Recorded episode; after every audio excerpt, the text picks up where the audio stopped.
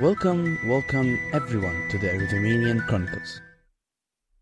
Part 2 Gods and Mortals. Chapter 12 The Training Begins. Mariam sat in the grocery store she worked at, checking the stock they had and counting them on her tablet. For the insane amount of mangas she had read about other worlds and the movies she had watched, she had always thought that being in another world meant being in a world less civilized than her own. But damn, this world was ad- as advanced as her own. Well, instead of electricity, they had the Vartan, which had turned out to be the name of the technology itself. From what Mariam had gathered, the light that appears in the skies, their version of the northern lights, gets trapped inside the mountain structure, and later on, the stones with light in them can be used as energy stones. So, they would mine these stones and attach them to machines, pump power into them. Well, it was what Bill Miranda said, but Muhammad implied that there was more to the process of the creating of these machines. They are called enhancements. Stop being uneducated like that, Muhammad had said when she had called them machines. Mariam rolled her eyes at the memory as she walked down the canned food aisle, to be amazed yet again by the insane number of weird vegetables and fruits this world had. She noticed, however, that the haunt of fruit was always missing. She noted that down in her writing tablet and counted everything else. There have been a lot of customers lately, Baruna included, to buy supplies. It was rumored that Bill Miranda would start having a curfew around town so that anyone would be home during the nighttime so patrols would feel free to roam the town and the halls, making sure their impending meeting with Berbrand was related another day.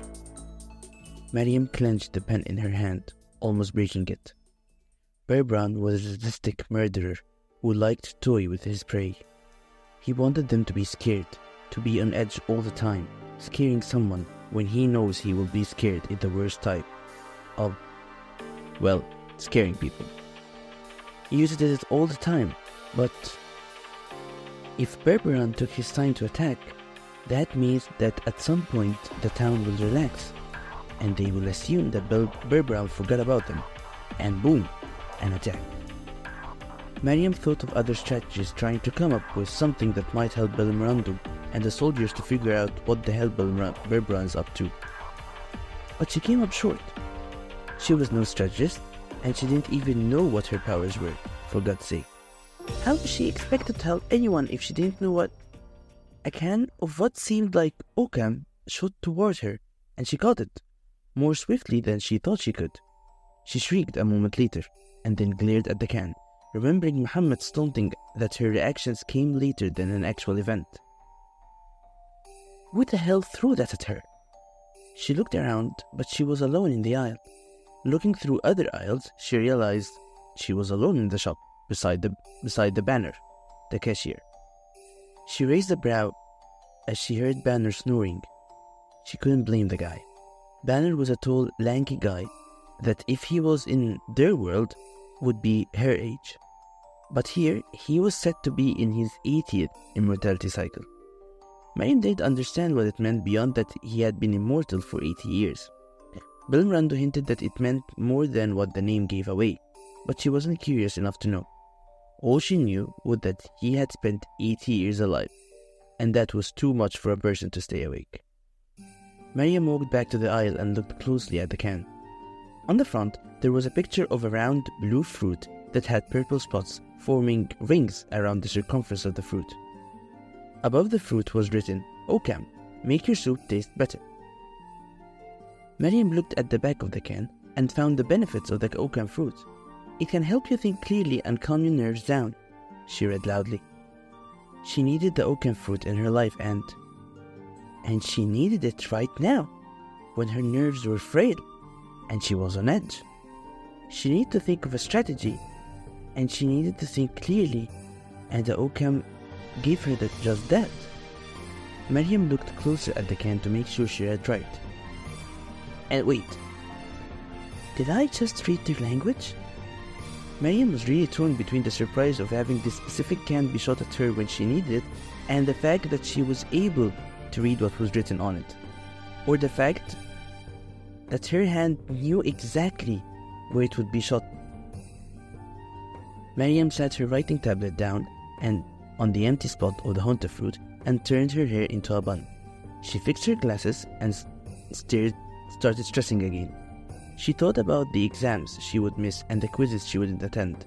She was about to start to go deeper and think about her family when another can of Occam fruit shot toward her, then another, and another. Mariam couldn't catch them all, and when they started hitting her, she started stressing more, and Occam cans, cans started being shot at her. When she was covered in Occam cans, Mariam groaned and stood up. Her hands were aching, and she could bet on her soul that her body had started bruising when, where one another can shot toward her. Mariam swiftly caught it, but her hand groaned in the process. Mariam looked at the can and read, Lamio, drink your favorite hot beverage. Who makes the marketing plan for these cans? Mariam turned to read the description on the back of the can, and her hands shook, and she knew it wasn't from the pain. Written on the back of the can was, To relax your sore muscles. Mariam read and blinked, staring down at the cans. When she finished stocking them, she walked to Banner and woke him up. He got up, his face red with anger, until he saw that Mariam was the one waking him up and smiled. My favorite Outlander. Banner, I have a question. Are these cans magically infused with a recommender system? Mariam asked, looking at the Lamio can she was holding. I mean, if someone needs Lamio, would the can, I don't know, throw itself at them? Banner put his palm under his chin and leaned on the counter as if planning to just go back to sleep. Look, Mariam, I know you're not from this world, but even here, the power of the origins are, has its limit. It's not a currency everyone deals with. Banner looked at her, and sleepy as he was, Mariam saw a sparkle in his eyes. Be careful who you tell about these things that happen to you. Even here, in this peaceful town, some aren't happy that you are back. Back?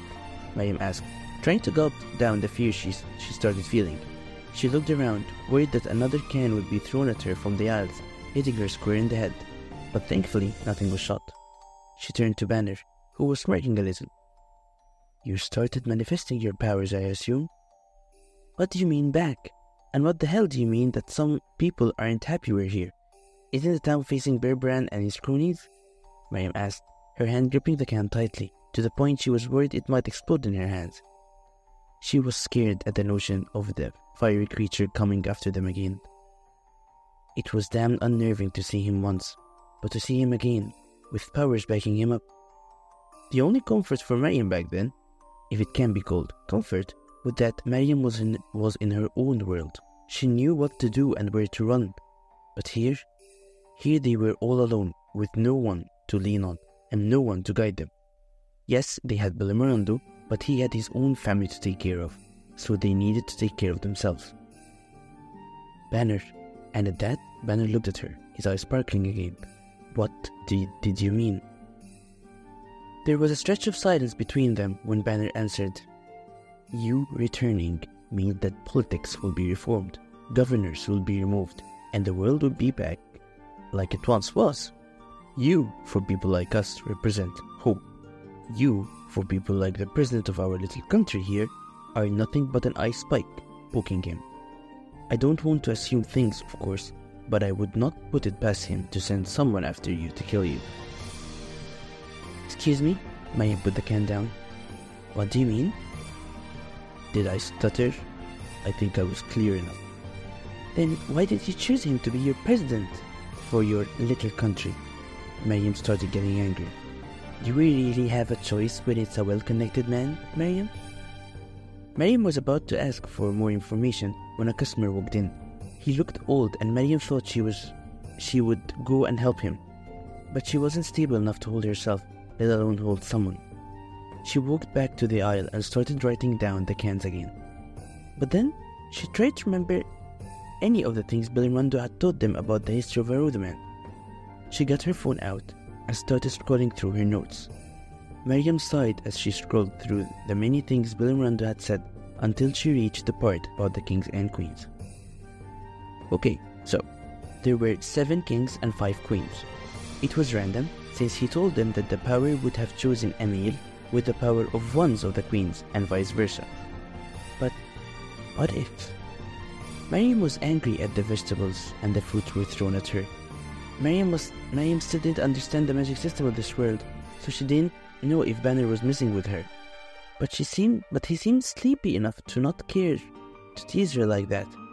And there was no one in the store. It couldn't have been.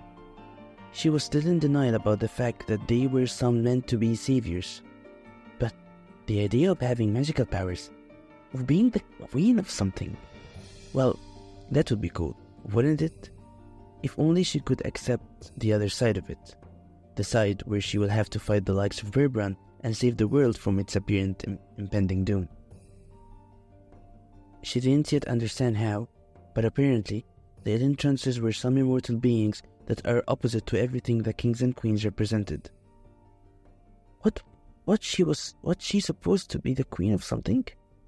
Was she Mariam caught the Occam the Occam can before it hit her. Mariam put the can on the shelf again and rolled her shoulders. Fine.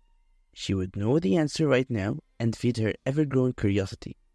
She sat on her knees and looked down at the ground. She closed her eyes and whispered, I love roses. I want roses. Nothing happened. Please? Mariam asked.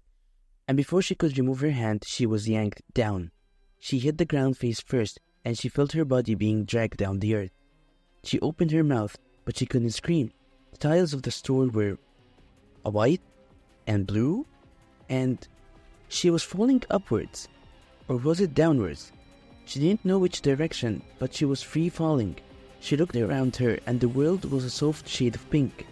Mariam looked down, but she didn't know if that was up or down. Where the hell was she? What did she do? What? Miriam's back hit something solid and squeezed her eyes shut as blinding light filled her vision. She covered her eyes and managed to get up and looked around. She was in a forest, but not the frozen wonder they were in. No, she was in a normal forest, or as normal as it can get in a Rhodoman. All around her, roses rose from the ground, fluttering in the soft breeze, and the smell filled her nostrils. Beyond the bed of roses, trees with copper colored trunks and fruit sized gems dangled from the branches. The sun reflected in them had covered the forest beyond them in a multitude of colors. It was like a rainbow forest. She noted that light and colors here were the same as her world. Refraction was the same here. Well, good to know physics were similar. But where was she? She couldn't be in the town. She. She wanted to see roses, and here she was, seeing roses. And that is where she was taken, exactly where she wanted to go. But where was she? She looked around, and before she could think, a shadow swept past her, and despite the blinding, blinding sun above her, she couldn't see the shadow clearly. She looked again, and behind her, mere inches away from her, a boy took form. She couldn't explain it, but he formed out of what seemed like darkness, sheets of black velvet silk interweaved together. She knew he was a boy because of the face that stared at her, but as his body formed, light ceased to exist, as if he was a hole in the world, the space between the stars. Cliche, Miriam thought as the boy opened his eyes and took a step toward her. Mariam swiftly got up and took a step back. The boy was handsome, with blondish white hair and icy blue eyes. His nose was straight and his cheekbones were was, were so sharp she contemplated that anyone could, would cut their finger if they tried to touch them. As he fully formed before her, the darkness dissipated to show that he was few inches taller than her. He wore a red polo t-shirt and skinny jeans. He took a step toward Miriam, and she noted that his shoes were brown safety shoes. He took a step, and Miriam took a step back. Who the hell was this guy? Who are you? The guy said, his voice as soft as silk, yet it, it revibrated in her. Miriam blinked and raised her chin. You are the one who appeared from utter nothingness. Who are you? She said it like she didn't like it didn't scare her one bit. But she was shaking. But things were happening so fast she couldn't process the cans yet. How the hell could she process this? The guy chuckled and mocked about. Percival Canum Lyron. He looked at Miriam, smirking. And this is where I live, so I appear wherever I want, whenever I want. He took a step toward Miriam, and in a moment she saw something in his eyes. Miriam's blood turned solid, and her limbs couldn't move as she held the predator's look in Percival's eyes. He licked his perfect lip as his smirk grew even bigger, almost reaching his ears. If I were you, I would run. And with that, Percival raised his hand, and darkness, similar to the ones he stepped out from, shot towards her like arrows. Without thinking, Miriam fell to her knees and put her hands on the ground. She wasn't sure that this would work, but she wouldn't run now. She wouldn't even try to make a stand and then run. And if her theory was correct, she would live. Miriam's hand was scratched by the thorns in the roses beneath her, and she screamed to the ground and dirt, to the heart of the world itself. Protect me. Miriam felt the ground rumble beneath her. She felt the dirt shift for a moment. Everything went still. Miriam looked up to see that even the darkness halted, as if not daring to attack her. Percival was looking at her, his eyes wide. What are a fist, as large as a boulder, shot from the ground and punched Percival, sending him flying. But as swiftly as a wolf, he managed to get up on his feet, angrier. Another one shot from behind him. Its task was to sandwich him against the other fist, but it failed. Miriam looked in horror and astonishment at the, at the third fist formed. She blinked, taking a close look at the roots emerged from the ground, connecting together, to form the fist that managed to successfully punch Percival. But it wasn't strong enough because he managed to get up quickly and he turned to look at her. His hair was filled with green leaves and broken branches, but as Miriam knew he was looking at her, she knew he wouldn't find her because she was already gone. Deep in the forest, Miriam ran and ran, not caring that she might have been scratched or even twisted her ankle. She kept running. If Percival was to find her, she would be dead. She saw the dark arrows and she knew he didn't want to get back and she didn't want to get to take her for dinner. Though dinner would have been an amazing idea right now. A tree trunk grew next to her, and she looked at it to find an axe made of darkness stuck to it. She turned to look back, and she knew she was stupid to do so because she saw how close Percival was to her. Wait, Percival yelled, but she, but she would never. I said wait, Percival yelled again, angrier. Miriam broke and started sobbing, her feet getting numb, and her body almost gave away. She needed to hide or get out of here, now. If she could reverse what she did, if she could go back to her friends. What had brought her here in the first place? As Miriam ran, she thought about her initial theory and how it worked. Maybe this time it would work too. Miriam stopped and fell to her knees, every muscle groaning and protesting at the movements. She put her hand on the ground and whispered as she cried, I want to see my friends. Take me to my friends take me to Layla. Percival said something as he made to grab for her, but she was yanked upward into the pink expanse she was in before, and Miriam's vision all turned black.